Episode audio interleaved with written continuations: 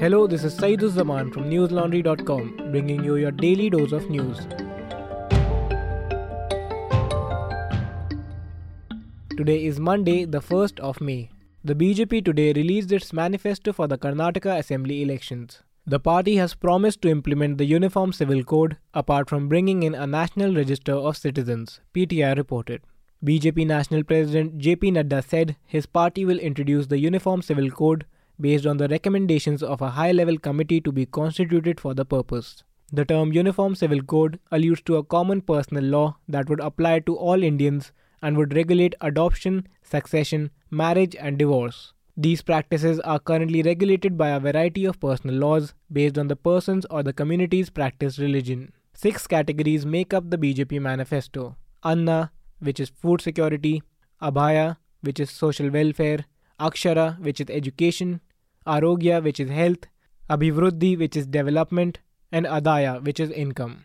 One of the promises is to give below poverty line families a daily half litre of Nandini milk through the Poshan Yojana. The opposition has raised concerns over the merger of the state run Karnataka Milk Federation's Nandini dairy brand with Gujarat's Amul, alleging that Amul's arrival into the state could harm Nandini's interests. The Poshan Yojana also calls for monthly ration packs that include 5 kg of free millets in addition to 5 kg of rice. The BJP has also promised that all families living below the poverty line would also receive 3 free cooking gas cylinders. The free cylinders will be provided in 3 installments of 1 cylinder each in the months of Ugadi, Ganesh Chaturthi and Deepavali. Listeners, after months of close testing, beta releases and bug fixing, we are excited to announce and talk about our app. Our app packs a bunch of features that you will rarely spot in Indian news app. A range of in-app payment options, custom notifications, podcast player, and add-ons such as bookmarks and the dark mode. Our app puts the user's choice at the center. The News Laundry team is constantly working to introduce a bunch of new features to the app. So please download our app to enhance your News Laundry experience. And listeners, Manisha and Atul are in Karnataka bringing you another election show where we have joined forces with the News Minute ahead of the assembly polls in Karnataka. With internal reservation among SCs snipped, will caste overpower other issues this time? Will BJP's infrastructure push help it retain its popularity despite allegations of corruptions? How will communal themes, especially the hijab ban, feature in the poll campaign? And how much will money power local candidates and local issues matter? Our team will try to answer all this, so please contribute to our NL Sena project by going to newslaundry.com slash Sena and contributing an amount of your liking. We are able to do all this because we are funded by you and not by corporations or the government. Your support is all we ask for. If you aren't a subscriber already, become one today. Subscribe to newslaundry.com and pay to keep news free. Our subscription starts at only 300 rupees a month. The center has blocked 14 mobile applications that were allegedly being used by terror groups and their supporters in Jammu and Kashmir, NDTV reported today. A source told the Indian Express that the apps have been banned on the recommendation of the Ministry of Home Affairs. The source added that the apps have been blocked under Section 69A of the Information Technology Act 2000. In the interest of maintaining public order, state security, the sovereignty, integrity, and defense of India, as well as friendly ties with other countries, the center is given the authority to obstruct public access to digital resources by the provision. A Central Intelligence officer claimed that after discovering that terrorists and their supporters were using these applications to contact on the ground workers in JNK, they recommended that action should be taken. India banned 118 Chinese based smartphone applications, including the hugely popular online game PUBG in September 2020. The apps, according to the Information Technology Ministry, engaged in activities prejudicial to the sovereignty and integrity of India, defense of India and security, and security of state and public order.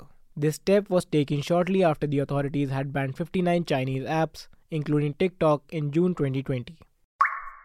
Tamil Nadu Chief Minister M.K. Stalin today announced that the Factories Tamil Nadu Amendment Bill 2023 that allowed up to 12 hour workdays in industries has been withdrawn, the Indian Express reported. For factory workers opting to work a four day week, the bill included provisions to increase the daily working hours from the current 8 hours to 12. Currently, factories can employ workers for 8 hour shifts. The government had previously put the bill on hold pending further deliberations. The choice was made on Stalin's assurances that his administration would take into account the union's worries about the legislation, which they claim is anti Labour and reflective of policy reforms pushed by the BJP.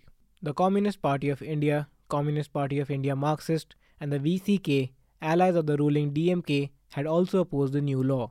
The Chief Minister claimed that the Labour Progressive Federation's opposition to the bill, a workers' organization connected to the DMK, was evidence of the health of democracy within the party. Trade unions and opposition parties have been protesting the law ever since the assembly passed it. The state cabinet ministers clarified that the law would not eliminate the workers' current perks and that it would only be enacted with their permission and with several exclusions, but the representatives of the union refused to budge. Following a controversy over the alleged 45 crore rupee renovation of premises of Delhi Chief Minister Arvind Kejriwal, BJP today started an indefinite dharna near his residence, PTI reported. The BJP pleaded with the Chief Minister to permit ticketed entrance so that the general public can view for themselves the Chief Minister's lifestyle at 6 Flagstaff Road, Civil Lines. BJP's Lok Sabha MP Harshvardhan and leader of opposition in Delhi Assembly are leading the protest. Attacking Kejriwal and the Aam Aadmi Party, the BJP had claimed that the Chief Minister spent 45 crore rupees on remodeling his official residence between 2020 and 2022. The BJP's Delhi unit chief Virendra Sachdeva alleged that this renovation took place when Delhi battled the COVID crisis. The sit in protest also included participation from BJP activists from Keshavpuram and Chandni Chowk district units. Turkey's President Recep Tayyip Erdogan announced late on Sunday that Turkish intelligence forces have killed the suspected leader of the ISIL group, Abu al Hussein, AFP reported. Erdogan told broadcaster TRT Turk that the IS leader was neutralized in a Turkish MIT intelligence agency operation on Saturday. Abu Hussein al Qureshi is said to have taken over the group after his predecessor was killed last autumn. According to local and security sources in Syria, the raid occurred close to the northern Syrian town of Zinderes, which is governed by rebel organizations with support from Turkey and was among the most severely affected by earthquake that struck Turkey and Syria on February 6th. There was no statement released by the ISIL. Turkish intelligence agents and local military police in Zinderes, supported by Turkey, have blocked off a zone according to an AFP journalist in northern Syria. Conflicts broke out on the outskirts of the town over the course of the night between Saturday and Sunday, according to a resident who spoke to Reuters. The conflict lasted for approximately an hour before neighbors heard a huge explosion. Security personnel later surrounded the area to keep onlookers away.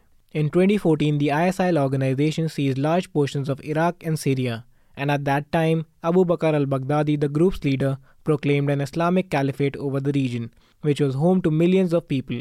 But following operations by US backed forces in Syria and Iraq, as well as Syrian forces supported by Iran, Russia, and various paramilitaries, the group lost control of the area. The group's remaining fighters are now primarily hidden in outlying regions of Syria and Iraq and still launch attacks from time to time. That's all the news we have for you today. Have a good day or a good night depending on where you're listening from. See you tomorrow. All the News Laundry podcasts are available on Stitcher, iTunes, and any other podcast platform. Please subscribe to News Laundry. Help us keep news independent.